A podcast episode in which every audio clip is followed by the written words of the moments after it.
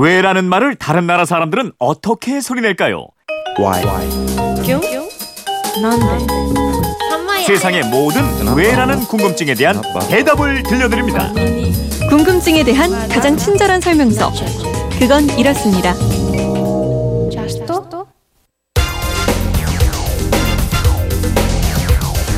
궁금증이 지식이 되는 아하. 궁금증이 지식이 되는 아하. 오늘은 휴대전화 뒷번호 0229 쓰는 청취자가 주신 문자입니다. 저는 어깨 통증이 심합니다. 편두통도 자주 생기고요. 그래서 진통제를 자주 먹는데 진통제를 먹으면 통증이 사라지는데 이 진통제가 어떤 방식으로 통증을 억제하는지 궁금합니다. 그리고 통증은 왜 생기는 걸까요? 통증 없는 세상에서 살고 싶은 1인입니다. 아우, 정말 힘드시겠네요. 자, 이번에 궁금증 정다희 아나운서와 해결해 보죠. 어서 오십시오. 네, 안녕하세요. 정말 힘드시겠죠? 이 통증이 있으면은. 네, 아이, 저 0229님, 저도 편두통 있거든요. 어, 맞아요. 이게- 정다희 아나운서 알아요, 저도. 진짜 뭐 진통제 먹어도 잘 안 들을 때도 있고, 음. 고통스럽죠. 어, 음. 굉장히 힘들었던 모습 한 번 저도 본 적이 있었는데 오늘이 마침 두통의 날이라고 해요. 그래서 음. 이 소리부터 좀 들어볼까요?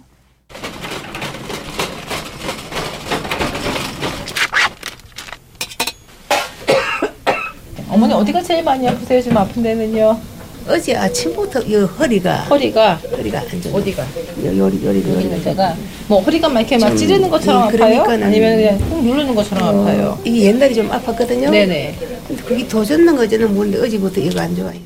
아, 그냥 이 목소리만 들어도 네. 얼마나 아프실까 싶은 생각이 드는데 허리가 아프다고 하시는데 아, 뭐 아침에 일어나서 아우 무릎이야 아이고 그냥 머리 두통이 온다 온몸이 다 쑤신다 이런 분들 많잖아요. 근데 이 통증이 왜 생기는 거예요?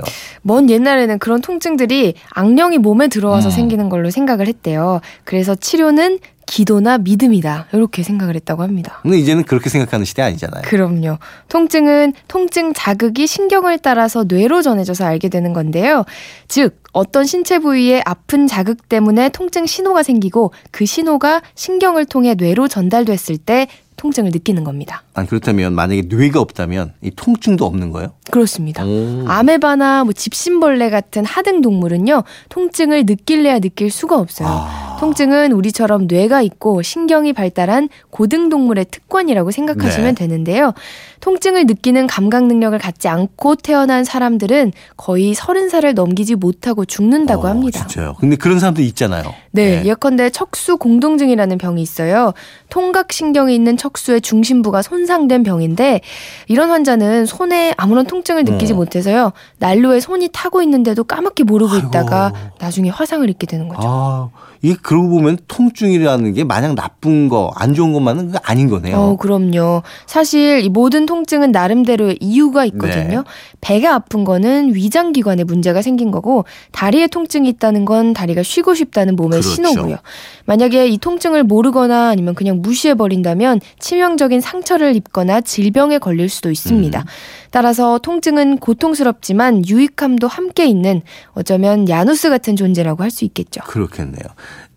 당장 이 통증이 심하면 괴롭고 힘드니까 진통제를 먼저 좀 찾게 그렇죠. 되잖아요. 이 연민주 리포터가 어디를 다녀왔다고 하는데 한번 잠깐 들어볼까요? 안녕하세요. 평소에 이렇게 진통제 찾으러 오시는 분들이 좀 많으신 편인가요? 아무래도 업무 중간에 약국까지 나갔다 오는 거는 좀 번거롭고 하니까 뭐 두통이 갑작스럽게 생긴다든지 아니면 뭐 생리통이 있다든지 그런 이유 등으로 해서 좀 많이 찾아오시는 편이시죠. 소화제 아니면 진통제가 가장 많이 나간다고 보면 될 것 같습니다. 음, 회사 의무실 같네요. 그렇죠. 어, 예. 저도 가끔 급할 때 찾곤 하는데 어, 음. 저 두통이 저도 좀 잘 오는 편이라서 이 진통제를 그때 딱 사서 먹으면은 어 이게 금방 싹 사라지잖아요. 근데 그러다 보니까 이게 약간 좀 습관적으로 먹게 되는 그런 경우도 음. 맞아요. 있게 되는데 이 진통제는 어떻게 해서 이게 통증을 없애게 되는 거예요? 어, 일단 통증을 없애려면 먼저 통증이 왜 생기는지, 어디서 생기는지를 알아야 하는데요. 네. 통증은 크게 말초신경계에 있는 통각에서 생기는 통증과 음. 통각이 없는데도 생기는 통증, 이렇게 두 종류로 나눌 수가 네. 있어요.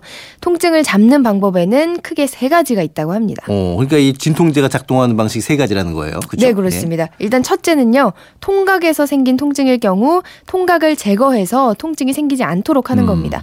즉, 통각이 생기는 근본적인 염증 반응을 줄이거나 차단하는 건데요. 소염제나 소염 진통제가 네. 이런 역할을 합니다. 그러니까 우리가 아는 진통제가 대부분 이런 진통제잖아요. 네, 그렇죠? 그렇죠. 뭐 아스피린이나 아세트아미노펜 같은 해열 진통제가 대표적이고요. 네.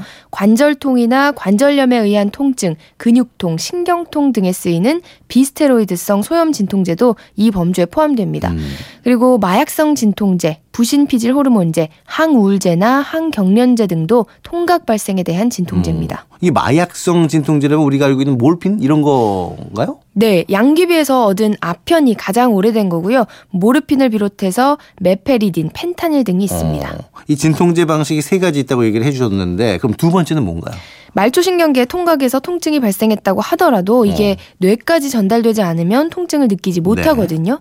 그래서 통증 경로를 차단하는 게 바로 두 번째 네. 아, 방법입니다. 이게 중간에 통증이 연결 뇌까지 가는 거를 갖다 이제 경로를 차단한다 이 네, 얘기군요. 예. 그렇습니다. 말초신경을 통해서 중추신경까지 통증 신호가 전달되는 과정 중에 어느 특정 부위를 약물이나 물리적인 방법으로 신경 전달 경로를 단절하는 건데요. 예. 음. 국소 마취제나 스테로이드 같은 약물이 여기에 쓰이고요. 방사 주파를 쏘거나 수술을 해서 신경 뿌리나 신경절을 차단하는 겁니다. 음, 그러니까 원래 이 통증이 있는 건데 그걸 뇌로 가는 길을 이제 통로를 딱 차단하게 되는 거다 이 네, 얘기인 거네요. 그렇습니다. 그리고 세 번째 마지막 방법은 요. 뇌 치료를 하는 건데요.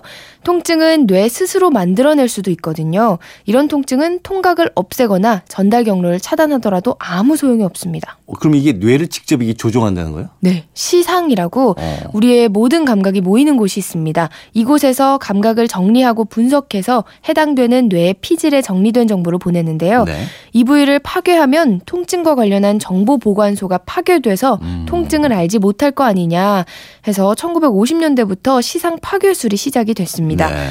이렇게 파괴를 하기보다는 뇌를 자극해도 효과가 있다고 해서 뇌 자극술로 통증을 제어하기도 그래요? 합니다. 어, 이 통증을 잡는 방식이 여러 가지가 있네요. 네, 그렇습니다. 그리고 뭐 재미있는 사실이 있는데요. 통증을 뇌로 전달하는 통각신경은 다른 감각신경에 비해서 매우 가늘대요. 음. 그래서 신호를 느리게 전달하는데 예컨대 촉각은 초속 70m로 전달되는데요. 이 통각은 초속 0.5에서 30m 정도 에 불과해서 실제로 우리가 바닥에 떨어진 압정을 모르고 밟았을 때 어. 발바닥에 깊이 들어간 다음에야 아픔을 느낄 정도로 통각은 전달 속도가 아주 늦습니다. 그렇군요. 근데 이 얘기 듣는 순간 상상이 돼가지고 어, 갑자기 발바닥에 어, 힘이 저도 들어갔어요. 발바닥이 좀 예. 이상해요. 근데 이게 왜 그런 거예요? 그건 다른 감각신경에 비해서 더 많이 배치되기 위해서라고 합니다. 피부에는 1제곱센티미터당 약 200개의 통점이 빽빽하게 음. 퍼져 있는데요. 만약에 이 통각신경이 굵다면 이렇게 많은 수의 통각신경이 배치될 수 없다는 거예요. 아, 그리고 이렇게 빽빽히 배치돼야 아픈 부위를 정확히 알 수 있죠. 네. 반면에 우리 내장 기관에는 통점이 1제곱센티미터당 4개에 불과해서 오. 아픈 부위를 정확히 알기가 어렵다고 합니다. 폐암과 간암이 늦게 발견되는 것도 바로 폐와 간에 통점이 없기 때문이라고 합니다. 그렇군요. 이게 통증이 너무 적어도 문제가 되는 거네요. 그렇죠. 예. 자, 지금까지 궁금증이 지식이 되나 정다희 아나운서와 함께했습니다. 내일 뵐게요. 고맙습니다.